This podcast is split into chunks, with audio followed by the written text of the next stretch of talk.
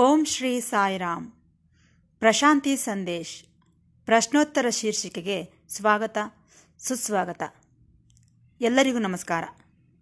ಪ್ರತಿ ಶನಿವಾರದಂದು ಪ್ರಸಾರವಾಗುವ ಪ್ರಶ್ನೋತ್ತರ ಶೀರ್ಷಿಕೆಯಲ್ಲಿ ಪ್ರೊಫೆಸರ್ ಅನಿಲ್ ಕುಮಾರ್ ಕಾಮರಾಜರವರು ಭಕ್ತರಿಂದ ಬಂದಂತಹ ಪ್ರಶ್ನೆಗಳಿಗೆ ಭಗವಾನ್ ಶ್ರೀ ಸತ್ಯಸಾಯಿ ಬಾಬಾರವರ ದಿವ್ಯ ಉಪನ್ಯಾಸಗಳನ್ನು ಆಧಾರವಾಗಿಟ್ಟುಕೊಂಡು ಉತ್ತರಗಳನ್ನು ನೀಡುತ್ತಿದ್ದಾರೆ.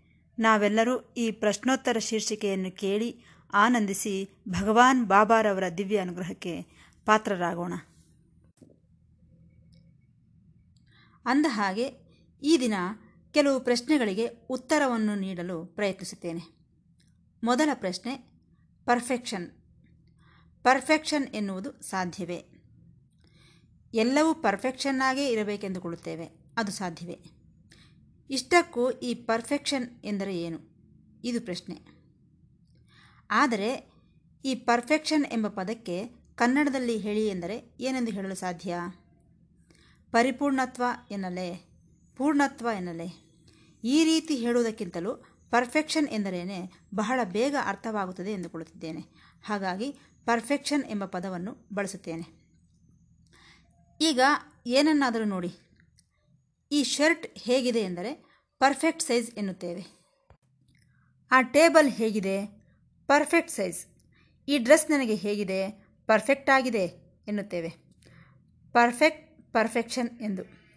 ಈ ದಿನ ಈ ಪರ್ಫೆಕ್ಷನ್ ಬಗ್ಗೆ ಪ್ರಶ್ನೆ ಕೇಳಿದ್ದಾರೆ. ಹಾಗಾಗಿ ಸ್ವಲ್ಪ ಹೊತ್ತು ಚರ್ಚಿಸೋಣ. ಈ ಪರ್ಫೆಕ್ಷನ್ ಎಂಬುದು ಮನೆಗಳ ವಿಚಾರದಲ್ಲಿ, ವಸ್ತುಗಳ ವಿಚಾರದಲ್ಲಿ, ವಸ್ತು ವಾಹನಾದಿಗಳ ವಿಚಾರದಲ್ಲಿ ಮಾತನಾಡಿಕೊಳ್ಳಬಹುದು. ಮನೆಗಳ ವಿಚಾರದಲ್ಲಿ ಮನೆ, ಬಾಗಿಲು, ಕುರ್ಚಿ, ಟೇಬಲ್, ಫರ್ನಿಚರ್ ಇವುಗಳ ವಿಚಾರದಲ್ಲಿ ನಾವು ಪರ್ಫೆಕ್ಟ್ ಪರ್ಫೆಕ್ಷನ್ ಬಗ್ಗೆ ಮಾತನಾಡಿಕೊಳ್ಳಬಹುದು. ಆದರೆ ಈ ಜೀವನದ ಬಗ್ಗೆ ಪರ್ಫೆಕ್ಷನ್ ಎಂದು ಹೇಳಬಲ್ಲವೇ? ಹಾರ್ಟ್, ಹೃದಯ, ಪರ್ಫೆಕ್ಟ್ ಎಂದು ಹೇಳಬಲ್ಲವೇ? ಪ್ರೇಮ, ಪರ್ಫೆಕ್ಟ್ ಎಂದು ಹೇಳಬಲ್ಲವೇ? ಜೀವನ ಪರ್ಫೆಕ್ಷನ್ ಎಂದು ಹೇಳುತ್ತೀಯಾ? ಧ್ಯಾನ ಪರ್ಫೆಕ್ಷನ್ ಎನ್ನುತ್ತೀಯಾ? ಸೌಂದರ್ಯ ಪರ್ಫೆಕ್ಷನ್ ಎನ್ನುತ್ತೀಯಾ? ಎನ್ನಬಲ್ಲವೇ? ಅಂದರೆ ಅರ್ಥವೇನು? ಯಾವುದು ವೃದ್ಧಿ ಹೊಂದುತ್ತದೆಯೋ ಅದಕ್ಕೆ ಪರ್ಫೆಕ್ಷನ್ ಎಂಬ ಮಾತು ಇರುವುದಿಲ್ಲ. ಇಲ್ಲಿ ಟೇಬಲ್ ತಯಾರಿಸಿದ್ದೇವೆ. ಪರ್ಫೆಕ್ಟ್ ಆಗಿದೆ. ಇನ್ನು ಅಷ್ಟಕ್ಕೆ ನಿಂತು ಹೋಗುತ್ತದೆ, ಬೆಳೆಯುವುದಿಲ್ಲ. ಅದೇ ರೀತಿ ಕನ್ನಡಕ ಹಾಕಿಕೊಂಡಿದ್ದೇವೆ. ಪರ್ಫೆಕ್ಟ್ ಸೈಜ್ ಮತ್ತೆ ಬೆಳೆಯುವುದಿಲ್ಲ. ಆದರೆ ವೃದ್ಧಿಗೊಳ್ಳುವಂತಹವುಗಳಿವೆ. ಜೀವನ ವೃದ್ಧಿಗೊಳ್ಳುತ್ತಿದೆ. ಪ್ರೇಮ ವೃದ್ಧಿಗೊಳ್ಳುತ್ತಿದೆ. ಧ್ಯಾನ ಇನ್ನೂ ಬೆಳೆಯುತ್ತಿದೆ. ಸೌಂದರ್ಯ ಇವೆಲ್ಲವೂ ಬೆಳೆಯುವಂತಹವುಗಳು. ಇವುಗಳಿಗೆಲ್ಲ ಪರ್ಫೆಕ್ಷನ್ ಎಲ್ಲಿಂದ ಬರುತ್ತದೆ ಹೇಳಿ? ಈಗ ಮಿಷನ್ಗಳಿವೆ. ಈ ಬಟ್ಟೆ ಹೊಲೆಯುವ ಮಿಷನ್, ಹಿಟ್ಟು ಮಾಡುವ ಮಿಷನ್, ಇವುಗಳೆಲ್ಲ ಪರ್ಫೆಕ್ಟ್ ಆಗಿರುತ್ತವೆ. ಎಲ್ಲ ಮಿಷನ್ಗಳು ಪರ್ಫೆಕ್ಟಾಗಿಯೇ ಇರುತ್ತವೆ. ಆದರೆ ಜೀವನ ಮಾತ್ರ ಇಂಪರ್ಫೆಕ್ಟ್ ಅಸಂಪೂರ್ಣವಾಗಿಯೇ ಇರುತ್ತದೆ. ಏಕೆಂದರೆ ಅದು ಬೆಳೆಯುತ್ತಲೇ ಇರುತ್ತದೆ. ಒಂದು ವೇಳೆ ಸಂಪೂರ್ಣವಾಯಿತೋ ಅದು ಅಲ್ಲಿಗೆ ನಿಂತು ಹೋದಂತೆ. ಈ ಟೇಬಲ್ ಪರ್ಫೆಕ್ಟ್. ಅಷ್ಟೇ, ಅಲ್ಲಿಗೆ ನಿಂತು ಹೋಗುತ್ತದೆ. ಇನ್ನು ಬೆಳೆಯುವುದಿಲ್ಲ. ಅದೇ ರೀತಿ, ಜೀವನ ಇಂಪರ್ಫೆಕ್ಟ್ ಅಸಂಪೂರ್ಣ. ಇದರಲ್ಲೇ ಆನಂದವಿದೆ ನಮಗೆ. ಇದನ್ನೇ ನಾವು ಮೆಚ್ಚಿಕೊಳ್ಳಬೇಕು. ಇಷ್ಟಕ್ಕೂ ಈ ಜೀವನ ಯಾವಾಗ ಪ್ರಾರಂಭವಾಗುತ್ತದೆ ಎಂದು ನಮಗೆ ಗೊತ್ತೇ? ಯಾವಾಗ ಅಂತ್ಯಗೊಳ್ಳುತ್ತದೆ ಎಂದು ನಮಗೆ ಗೊತ್ತೇ? ಇಲ್ಲ. ಅಂದರೆ, ಜೀವನವೆಲ್ಲ ಮಧ್ಯದಲ್ಲೇ ಇರುತ್ತದೆ. ಮಧ್ಯಭಾಗವೇ. ಮೊದಲೂ ಗೊತ್ತಿಲ್ಲ, ಕೊನೆಯೂ ಗೊತ್ತಿಲ್ಲ. ಮಧ್ಯಭಾಗವೇ. ಹೀಗಿರುವಾಗ ಅದು ಸಂಪೂರ್ಣವೆಂದು ಹೇಗೆ ಹೇಳಬಲ್ಲೆ? ಹೇಳಲಾರೆ. ಆದರೆ ಮನಸ್ಸು ಮಾತ್ರ ಎಲ್ಲ ಪರ್ಫೆಕ್ಟಾಗೇ ಇರಬೇಕೆಂದುಕೊಳ್ಳುತ್ತದೆ ಈ ಕೋತಿ ಮನಸ್ಸು. ಪ್ರಸಿದ್ಧ ರಚನಾಕಾರರಾದ ರವೀಂದ್ರನಾಥ್ ಠಾಗೂರರು ಯಾವುದೋ ಒಂದು ರಚನೆಯನ್ನು ಪೂರ್ಣಗೊಳಿಸದೆ ಅಸಂಪೂರ್ಣವಾಗಿಯೇ ಬಿಟ್ಟರು. ಕಂಪ್ಲೀಟ್ ಆಗಲಿಲ್ಲ. ಅಂದರೆ ಮೊದಲೂ ಇಲ್ಲ, ಕೊನೆಯೂ ಇಲ್ಲ. ಏನೋ ಮಧ್ಯದಲ್ಲೇ ಬರೆದು ಬಿಟ್ಟುಬಿಟ್ಟರು. ಇದನ್ನು ಎಲ್ಲರೂ ವಿಮರ್ಶಿಸಿದರು. ಕೆಲವರು ಆತನ ಹತ್ತಿರಕ್ಕೆ ಹೋಗಿ ಕೇಳಿದರು. ಇದೇನು ಇಷ್ಟು ಮಂದಿ ವಿಮರ್ಶಿಸುತ್ತಿದ್ದರೆ ನೀವೇನು ಮಾತನಾಡುತ್ತಿಲ್ಲವಲ್ಲ ಎಂದು. ಅದಕ್ಕೆ ಅವರು ಹೇಳಿದರು. ನಮ್ಮ ಜೀವನವೇ ಮಧ್ಯದಲ್ಲಿದೆ. ಮೊದಲೂ ಇಲ್ಲ, ಕೊನೆಯೂ ಇಲ್ಲ. ಮಧ್ಯದಲ್ಲಿದೆ. ಅರ್ಥ ಮಾಡಿಕೊಳ್ಳಿ. ಅದೇ ರೀತಿ ನನ್ನ ಸಾಹಿತ್ಯ, ನನ್ನ ಪದ್ಯವೂ ಸಹ ಹಾಗೆ. ಅದಕ್ಕೆ ಅಂತ್ಯವಿರುವುದಿಲ್ಲ. ಅದು ಹಾಗೇ ಇರುತ್ತದೆ.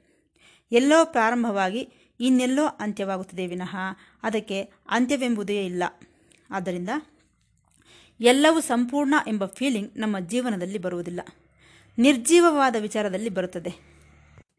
ನಮಗೆ ಗೊತ್ತೇ ಜೀವನ ಯಾವಾಗ ಪ್ರಾರಂಭವಾಗುತ್ತದೆ ಎಂದು. ಅದೇ ರೀತಿ ಜೀವನದ ಅಂತ್ಯವೂ ಸಹ ನಮಗೆ ಗೊತ್ತಿಲ್ಲವಲ್ಲ. ನಾವು ಯಾವಾಗಲೂ ಮಧ್ಯದಲ್ಲೇ ಇರುತ್ತಿದ್ದೇವೆ.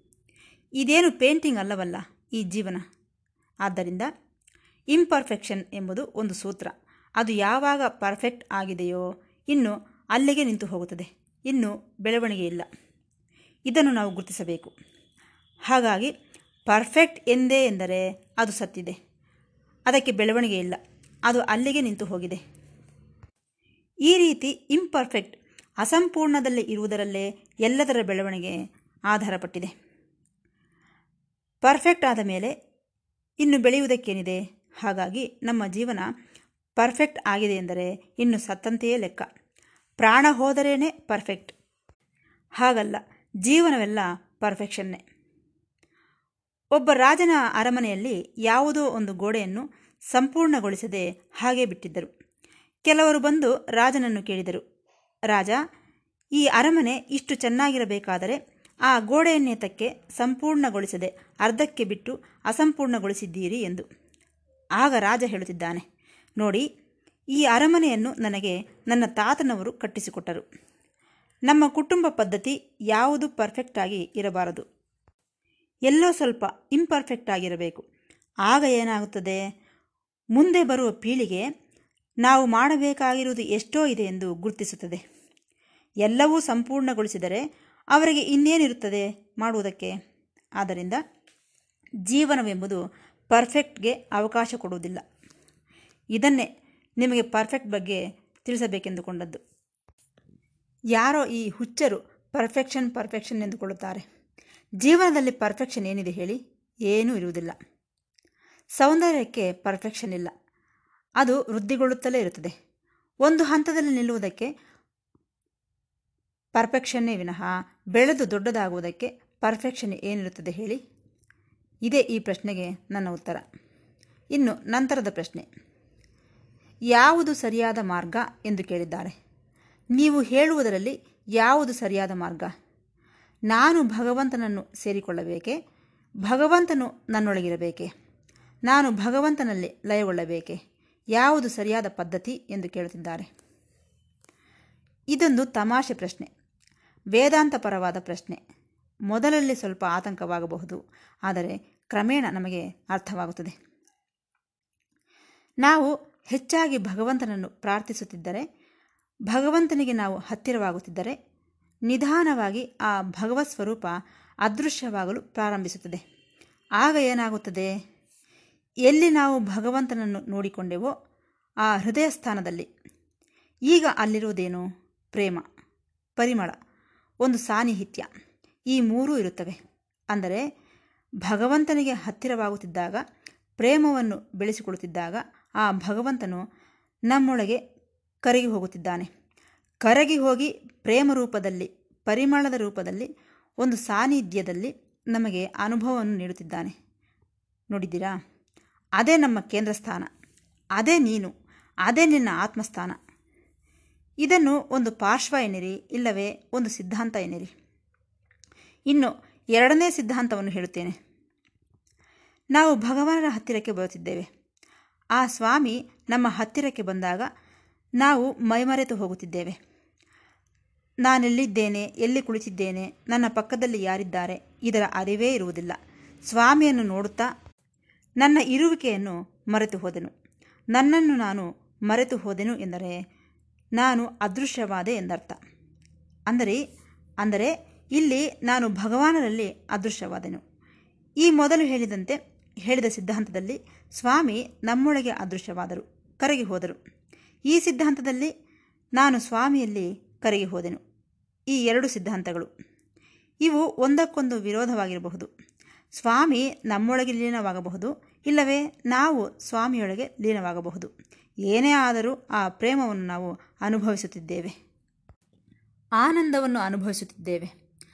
ಅದರಲ್ಲಿರುವ ಐಶ್ವರ್ಯವನ್ನು ಅನುಭವಿಸುತ್ತಿದ್ದೇವೆ. ಆದ್ದರಿಂದ ಯಾವುದು ಸರಿ ಎನ್ನುವಂಥದ್ದು ಇರುವುದಿಲ್ಲ. ಇದು ಸರಿಯೇ, ಅದು ಸರಿಯೇ. ಏಕೆಂದರೆ ಇದರಲ್ಲೇನಾದರೂ ತಪ್ಪಾದರೆ ನಾವು ಭಯದಿಂದ, ಬೇಜಾರಿನಿಂದ, ದುಃಖದಿಂದ ನಿಂತು ಬಿಡುತ್ತೇವೆ ಅದೇ ಉಳಿಯುತ್ತದೆ ನಮಗೆ ದುಃಖ. ಆದರೆ ಹಾಗಾಗುವುದಿಲ್ಲ. ಸ್ವಾಮಿ ನಮ್ಮೊಳಗೆ ಸೇರಿದರೂ, ನಾವು ಸ್ವಾಮಿಯೊಳಗೆ ಸೇರಿದರೂ ಎರಡೂ ಆನಂದವೇ. ನಮ್ಮ ನಿಜ ಸ್ಥಿತಿಯನ್ನು ನಾವು ಅರ್ಥ ಮಾಡಿಕೊಳ್ಳುತ್ತಿದ್ದೇವೆ ಆದ್ದರಿಂದ ಜೀವನವೆಲ್ಲ ಪ್ರೇಮಮಯವಾಗಿ, ಸಂಪೂರ್ಣವಾಗಿ, ಸಂತೃಪ್ತಿಯಿಂದ ಇರುತ್ತದೆ. ಅದೇ ಸರಿಯಾದಂತಹ ವಿಧಾನ. ನಾವು ಭಗವಾನರ ಆಶೀರ್ವಾದಗಳನ್ನು ಪಡೆದುಕೊಂಡೆವು ಎಂಬ ವಿಚಾರ ನಮಗೆ ತಿಳಿದು ಹೋಗುತ್ತದೆ. ಇದೇ ಈ ಪ್ರಶ್ನೆಗೆ ಉತ್ತರ. ಇನ್ನು ನಂತರದ ಪ್ರಶ್ನೆಗೆ ಬರೋಣ. ನಾವು ಪ್ರಶಾಂತಿ ನಿಲಯದಲ್ಲಿ ಗಮನಿಸಿದ್ದೇವೆ. ಸ್ವಾಮಿ ವೇದಿಕೆಯ ಮೇಲೆ ಮೌನವಾಗಿ ಕುಳಿತಿರುತ್ತಾರೆ. ಇಂಟರ್ವ್ಯೂ ರೂಮಿನಲ್ಲಿ ಮಾತ್ರವೇ ಸ್ವಲ್ಪ ನಮ್ಮ ಪ್ರಶ್ನೆಗಳಿಗೆ ಉತ್ತರ ಹೇಳುತ್ತಾರೆ ತಮ್ಮಷ್ಟಕ್ಕೆ ತಾವು ಇದ್ದಾಗ ಮೌನವಾಗಿರುತ್ತಾರೆ. ಅದಕ್ಕಾಗಿಯೇ ನಮ್ಮನ್ನು ಸಹ ನಿಶ್ಶಬ್ದವಾಗಿರುವಂತೆ ಹೇಳುತ್ತಾರೆ. ಏಕೆ? ಇದೇ ಪ್ರಶ್ನೆ. ಇದಕ್ಕೆ ಉತ್ತರವನ್ನು ಹೇಳುತ್ತೇನೆ. ಗಮನವಿಟ್ಟು ಕೇಳಿಸಿಕೊಳ್ಳಿ. ನಿಶ್ಶಬ್ದದಲ್ಲೇ ಶಬ್ದಬ್ರಹ್ಮನನ್ನು ಗುರುತಿಸು ಎನ್ನುತ್ತಾರೆ ರಮಣ ಮಹರ್ಷಿಗಳು. ನಿಶ್ಶಬ್ದದಲ್ಲಿ ಶಬ್ದಬ್ರಹ್ಮ ಎಂದರೆ ಏನು? ನಾವು ಧ್ಯಾನದಲ್ಲಿದ್ದಾಗ ಸ್ವಾಮಿ ನಮಗೇನೋ ಸಂದೇಶಿಸುತ್ತಿರುವಂತೆ ಅನ್ನಿಸುತ್ತದೆ. ಧ್ಯಾನದಲ್ಲಿದ್ದಾಗ ನಮ್ಮನ್ನು ನಾವು ಮರೆತು ಹೋದಾಗ, ಮನಸ್ಸಿನಲ್ಲಿ ಯಾವುದೇ ಆಲೋಚನೆಗಳು ಇಲ್ಲದಿದ್ದಾಗ ಅಂತರ್ವಾಣಿ ನಮ್ಮ ಜೊತೆ ಮಾತನಾಡುತ್ತಿರುವಂತೆ ಅನ್ನಿಸುತ್ತದೆ. ಇನ್ನರ್ ವಾಯ್ಸ್ ಸ್ವಾಮಿ ಮಾತನಾಡುತ್ತಿರುವಂತೆ ಅನ್ನಿಸುತ್ತದೆ. ನಮಗೆ ಆ ಮಾತುಗಳು ನಮಗೆ ಕೇಳಿಸುವುದಿಲ್ಲ. ಮೇಲಕ್ಕೆ ಮಾತ್ರ. ಆದರೆ ಆ ಮಾತುಗಳು ನಮಗೆ ತಿಳಿಯುತ್ತಲೇ ಇವೆ. ಇದೇ ನಿಶ್ಶಬ್ದದಲ್ಲಿ ಶಬ್ದಬ್ರಹ್ಮ ಎಂದರೆ. ಮಾತನಾಡದೇ ಇದ್ದರೂ ಮಾತನಾಡಿದಂತೆ. ಆದರೆ ಇದು ಕೆಲವರಿಗೆ ಮಾತ್ರವೇ ಗೊತ್ತಾಗುತ್ತದೆ. ಯಾರು ಮನೋಸ್ಥಿತಿಯನ್ನು ದಾಟಿದ್ದಾರೋ, ಆಲೋಚನಾರಹಿತ ಸ್ಥಿತಿಗೆ ಬಂದಿದ್ದಾರೋ, ನಿರ್ಮಲವಾಗಿ, ನಿಶ್ಚಲವಾಗಿ, ನಿಶ್ಶಬ್ದವಾಗಿ ಇದ್ದಾರೋ, ಅವರಿಗೆ ಈ ಅಂತರ್ವಾಣಿ ನಿಶ್ಶಬ್ದದಲ್ಲಿ ಶಬ್ದಬ್ರಹ್ಮ ಅನುಭವಕ್ಕೆ ಬರುತ್ತದೆ. ಇದು ಬಹಳ ಮುಖ್ಯವಾದಂತಹ ವಿಚಾರ. ಆದರೆ ಈ ಮನಸ್ಸಿಗೆ ಮಾತುಗಳೇ ಬೇಕು. ಮನಸ್ಸು ಮಾತುಗಳನ್ನು ಗ್ರಹಿಸುತ್ತದೆ. ಮಾತನಾಡುತ್ತಲೇ ಇರು ಎನ್ನುತ್ತದೆ. ಅಂತಹ ಸಮಯದಲ್ಲಿ ನಿಶ್ಶಬ್ದದಲ್ಲಿ ಶಬ್ದಬ್ರಹ್ಮನನ್ನು ಗುರುತಿಸುವುದು ಸಾಧ್ಯವಾದ ವಿಚಾರವಲ್ಲ. ಆದರೆ ನಾವು ನಿಶ್ಶಬ್ದವಾಗಿದ್ದಾಗ ಸ್ವಾಮಿ ನಮ್ಮ ಜೊತೆ ಮಾತನಾಡುತ್ತಾರೆ. ಅದರಲ್ಲಿ ಮಾತುಗಳು ಇರುವುದಿಲ್ಲ. ಆ ಶಬ್ದ ಮಾತ್ರ ನಮಗೆ ಗೊತ್ತಾಗುತ್ತಿರುತ್ತದೆ. ನಮಗೂ ಸಹ ಆ ನಿಶ್ಶಬ್ದದಲ್ಲಿ ಶಬ್ದಬ್ರಹ್ಮ ಅನುಭವಕ್ಕೆ ಬರುತ್ತದೆ. ಇದಕ್ಕೆ ಉದಾಹರಣೆ ಹೇಳಬೇಕೆಂದರೆ ಮಹಾವೀರ್ ಜೈನ್ ಈ ಮಹಾವೀರ್ ಜೈನ್ ಏನೂ ಮಾತನಾಡಲಿಲ್ಲ. ಆತನು ಹೆಚ್ಚು ಕಾಲ ನಿಶ್ಶಬ್ದದಲ್ಲೇ ಕಳೆದಂತಹವನು. ಆತನ ಶಿಷ್ಯರು ಹನ್ನೊಂದು ಮಂದಿ ಇದ್ದಾರೆ. ಅವರು ಎಷ್ಟೋ ಗ್ರಂಥಗಳನ್ನು ಬರೆದಿದ್ದಾರೆ. ನಮ್ಮ ಗುರುಗಳಾದ ಮಹಾವೀರರು ಇದನ್ನೆಲ್ಲ ಹೇಳಿದ್ದಾರೆ ಎಂದು ಎಷ್ಟೋ ಗ್ರಂಥಗಳನ್ನು ಬರೆದಿದ್ದಾರೆ. ಆಗ ನಮಗೆ ಅನೇಕ ಅನುಮಾನಗಳು ಬರುತ್ತವೆ. ಇದೆಲ್ಲ ಇವರ ಊಹೆ, ಇವರ ಭ್ರಮೆ, ಇದೆಲ್ಲ ಅವರ ಕನಸು. ಇದರಲ್ಲಿ ನಿಜ ಇದೆಯೇ? ಇದ್ದರೂ ಹೇಗೆ ನಿರೂಪಿಸುತ್ತೀಯಾ ಎಂಬ ಹುಚ್ಚು ಪ್ರಶ್ನೆಗಳು ನಮ್ಮ ಕೋತಿಯಂತಹ ಮನಸ್ಸು ಕೇಳುತ್ತಲೇ ಇರುತ್ತದೆ. ಆದರೆ ವಿಚಾರವೇನೆಂದರೆ ಈ ಹನ್ನೊಂದು ಮಂದಿ ಶಿಷ್ಯರು ಸಹ ಈ ಗ್ರಂಥಗಳನ್ನು ಬರೆದಿದ್ದಾರೆ. ಪ್ರತಿಯೊಬ್ಬರಿಗೂ ಒಂದೇ ಸಂದೇಶ ಲಭಿಸಿದೆ. ಒಬ್ಬ ಶಿಷ್ಯನು, ಇದು ನಮ್ಮ ಗುರುಗಳು ನನಗೆ ಹೇಳಿದ್ದಾರೆ ಎನ್ನುತ್ತಾನೆ. ಇನ್ನೊಬ್ಬ ಶಿಷ್ಯನು, ಅದೇ ಮಾತನ್ನು ನನಗೂ ಸಹ ಹೇಳಿದ್ದಾರೆ ಎನ್ನುತ್ತಾನೆ. ಈ ರೀತಿ ಹನ್ನೊಂದು ಮಂದಿ ಶಿಷ್ಯರಿಗೂ ಒಂದೇ ಸಂದೇಶ ಲಭಿಸಿರುವುದು ಆಶ್ಚರ್ಯ. ಇಷ್ಟಕ್ಕೂ ಈ ಮಹಾವೀರನು ಮಾತನಾಡಲೇ ಇಲ್ಲ. ಆದರೂ ಈ ಹನ್ನೊಂದು ಮಂದಿ ಶಿಷ್ಯರಿಗೂ ಸಂದೇಶವನ್ನು ನೀಡಿದನು. ಅದು ನಿಶ್ಶಬ್ದದಲ್ಲಿ ಶಬ್ದಬ್ರಹ್ಮ ಎಂದರೆ. ಈ ಶಿಷ್ಯರು ಬರೆದಿರುವ ಗ್ರಂಥಗಳ ಮೂಲಕ ಜೈನ ಧರ್ಮ ವ್ಯಾಪಿಸಿದೆ. ಪ್ರಪಂಚಕ್ಕೆಲ್ಲ ಪ್ರಕಟಿಸಲ್ಪಟ್ಟರು. ಆದರೆ ಅವರು ಯಾವತ್ತೂ ಸಹ ಈ ರೀತಿ ನಡೆಯುತ್ತದೆ ಎಂದು ಊಹಿಸಲಿಲ್ಲ. ಅವರಾಗಿ ಅವರು ಹೇಳಿದ ವಿಚಾರವಲ್ಲ. ಅವರಷ್ಟಕ್ಕೆ ಅವರು ಹೇಳಿದರೆ ಹನ್ನೊಂದು ಮಂದಿಗೂ ಒಂದೇ ರೀತಿ ಹೇಗೆ ಕೇಳಿಸುತ್ತದೆ? ಒಂದೇ ರೀತಿ ಹೇಗೆ ಬರೆಯಲ್ಪಟ್ಟರು? ಆ ಹನ್ನೊಂದು ಮಂದಿಗೂ ಯಾರಿಗೆ ಏನು ಕೇಳಿಸಿತೋ ನಿಶ್ಶಬ್ದದಲ್ಲಿ ಯಾವ ಶಬ್ದ ಗುರುವಾಕ್ಯವಾದಂತಹ ಮಹಾವೀರನ ಮಾತುಗಳು ಕೇಳಿಸಿವೆಯೋ ಅವುಗಳನ್ನು ತಕ್ಷಣವೇ ಬರೆಯಲು ಪ್ರಾರಂಭಿಸಿದರು. ಕೇಳಿಸಿಕೊಂಡದ್ದನ್ನು ಕೇಳಿಸಿಕೊಂಡಂತೆ. ಅದು ಆಶ್ಚರ್ಯ. ಆದರೆ ನಂತರದ ಕಾಲದಲ್ಲಿ ಆ ಅನುಯಾಯಿಗಳಿಗೆ, ಆ ಶಿಷ್ಯರಿಗೆ ಇಂತಹ ಅನುಭವವಿಲ್ಲ. ನಂತರದ ಶಿಷ್ಯರಿಗೆ, ನಾವೇನಾದರೂ ಜೈನ ಧರ್ಮದವರನ್ನು ನಿರೂಪಿಸಿ ಎಂದು ಕೇಳಿದರೆ, ಆ, ಅದು ಆ ದಿನಗಳಲ್ಲಿ ನಡೆದದ್ದು. ಅದು ಸತ್ಯಕಾಲ. ಆ ಅನುಭವಗಳು ಈ ದಿನ ಹೇಗೆ ಬರುತ್ತವೆ ಎಂದು ಹೇಳಿ ತಪ್ಪಿಸಿಕೊಳ್ಳುತ್ತಾರೆ. ಆದ್ದರಿಂದ ನಿಶ್ಶಬ್ದದಲ್ಲಿ ಬ್ರಹ್ಮ ಇರುವುದು ಕೂಡ ಸತ್ಯವೇ. ಸ್ವಾಮಿಯೂ ಸಹ ಅದಕ್ಕಾಗಿಯೇ ನಮ್ಮನ್ನು ಸಹ ನಿಶ್ಶಬ್ದವಾಗಿರಿ ಎನ್ನುತ್ತಿರುತ್ತಾರೆ. ಆ ನಿಶ್ಶಬ್ದದಲ್ಲಿ ಮಾತ್ರವೇ ಧ್ಯಾನದೊಳಗೆ ಪ್ರವೇಶಿಸಬಲ್ಲೆವು. ಏಕೆಂದರೆ ಧ್ಯಾನ ಸ್ಥಿತಿಯಲ್ಲಿ ನಮಗಿರುವ ಮುಸುಕುಗಳು, ಮಾಸ್ಕ್ ಎಲ್ಲವೂ ತೊಲಗಿ ಹೋಗುತ್ತವೆ. ನಮ್ಮೊಳಗೆ ನಿಜವಾದಂತಹ ಬಂಧ ಸ್ವಾಮಿಯೊಂದಿಗೆ ಏರ್ಪಡುತ್ತದೆ. ನಿಶ್ಶಬ್ದದಲ್ಲಿ. ನಂತರ ಏನಾಗುತ್ತದೆ? ಅಂತರ್ವಾಣಿ, ಮನಸ್ಸಾಕ್ಷಿ ಮಾತನಾಡುವುದಕ್ಕೆ ಪ್ರಾರಂಭಿಸುತ್ತದೆ. ಸ್ವಾಮಿ ಮಾತುಗಳ ಜೊತೆ ಮಾತುಗಳು ಇಲ್ಲದೇ ಇರುವಂತಹ, ಮಾತುಗಳಿಗೆ ಇಟುಕದಂತಹ ಸಂದೇಶವೂ ಸಹ ನಮಗೆ ಸೇರುತ್ತದೆ. ಆದ್ದರಿಂದ ಸ್ವಾಮಿ ಮಾತನಾಡುವ ಅವಶ್ಯಕತೆ ಇಲ್ಲ. ಸ್ವಾಮಿ ವೇದಿಕೆಯ ಮೇಲೆ ಮೌನವಾಗಿ ಕುಳಿತುಕೊಂಡಿರಬಹುದು. ಆದರೆ ಮಾತುಗಳಿಗೆ ಎಟುಕದಂತಹ ಮಾತುಗಳು ಇಲ್ಲದಂತಹ ಆ ಸಂದೇಶ ನಮಗೆ ಸೇರುತ್ತಲೇ ಇರುತ್ತದೆ. ಇವತ್ತಿನ ದಿನಗಳಲ್ಲಿ ಸ್ವಾಮಿಯ ಬಗ್ಗೆ ಎಷ್ಟೋ ಸಾವಿರಾರು ಪುಸ್ತಕಗಳಿವೆ. ಪ್ರಪಂಚದ ಎಲ್ಲ ಭಾಷೆಗಳಲ್ಲೂ ರಚಿಸಲ್ಪಟ್ಟಿವೆ. ಪ್ರತಿಯೊಬ್ಬರೂ ಸ್ವಾಮಿ ನನಗೆ ಈ ರೀತಿ ಹೇಳಿದರು, ನನಗೆ ಈ ಮಹಿಮೆ ನಡೆಯಿತು ಎನ್ನುತ್ತಿರುತ್ತಾರೆ. ಅವರೆಲ್ಲರೂ ಇಲ್ಲಿಗೆ ಬಂದಿದ್ದರೆ ನಾವೇನಾದರೂ ಅವರನ್ನು ನೋಡಿದ್ದೇವೆ ಇಲ್ಲವಲ್ಲ. ಅವರಿಗೆ ಆದಂಥ ಅನುಭವ ಸುಳ್ಳೆ? ಅಲ್ಲವಲ್ಲ. ಯೋಗ್ಯರಾದಂತಹವರಿಗೆ ಈ ಅಂತರ್ವಾಣಿ ಕೇಳಿಸಿದೆ. ಅದನ್ನು ಅನುಭವಿಸಿದ್ದಾರೆ. ಹಾಗಾಗಿ ಪುಸ್ತಕಗಳನ್ನು ಬರೆದರು. ಅದು ವಿಚಾರ. ಆದ್ದರಿಂದ ಮಹಾವೀರನು ಜೀವನವೆಲ್ಲ ಧ್ಯಾನದಲ್ಲೇ ಕಳೆದನು. ಆತನ ಶಿಷ್ಯರು ಸಹ ಧ್ಯಾನದಲ್ಲೇ ಕಳೆದರು. ಯಾವಾಗ ನಾವು ಆ ಧ್ಯಾನದಲ್ಲಿ, ನಿಶ್ಶಬ್ದದಲ್ಲಿ ಶಬ್ದಬ್ರಹ್ಮನನ್ನು ಅನುಭವಿಸಿದೆವೋ, ಅದೇ ನಿಜವಾದಂತಹ ಆಧ್ಯಾತ್ಮಿಕ ಮಹೋತ್ಸವ. ಸ್ವಾಮಿ ನಮ್ಮ ಜೊತೆ ಮಾತನಾಡುವ ಅವಶ್ಯಕತೆ ಇಲ್ಲ. ಆದರೂ ಸಹ ಅಂತರ್ವಾಣಿಯಾಗಿ ಮಾತನಾಡುತ್ತಾರೆ. ಇದೇ ನಿಶ್ಶಬ್ದದಲ್ಲಿರುವಂತಹ ಕದಲಿಕೆ. ಇದೇ ಕಮ್ಯೂನಿಯನ್, ಸಹವಾಸ. ಈ ಕಮ್ಯೂನಿಯನ್ ಪದವನ್ನು ಕ್ರಿಶ್ಚಿಯನ್ಸ್ ಹೆಚ್ಚಾಗಿ ಬಳಸುತ್ತಿರುತ್ತಾರೆ.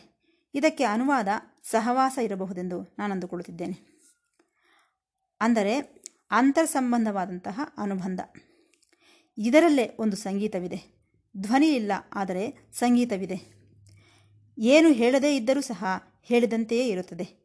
ಕೇಳಿಸಿದಂತಾಗುತ್ತದೆ, ಅರ್ಥವಾಗುತ್ತದೆ. ಅನುಭವಕ್ಕೆ ಬರುತ್ತದೆ. ಇದೇ ನಿಶ್ಶಬ್ದದಲ್ಲಿ ಶಬ್ದಬ್ರಹ್ಮ ಎಂದರೆ. ಇದಕ್ಕಾಗಿ ನಾವು ಸಾಧನೆಯೊಳಗೆ ಇಳಿಯಬೇಕು. ಆಗಲೇ ನಮಗೆ ಅನುಭವಗಳು ಬರುತ್ತವೆ ಎಂದು ಹೇಳುತ್ತಾ ಈ ಭಾಗವನ್ನು ಮುಕ್ತಾಯಗೊಳಿಸುತ್ತಿದ್ದೇನೆ. ಮತ್ತೆ ಭೇಟಿಯಾಗೋಣ. ಸಾಯಿರಾಮ್.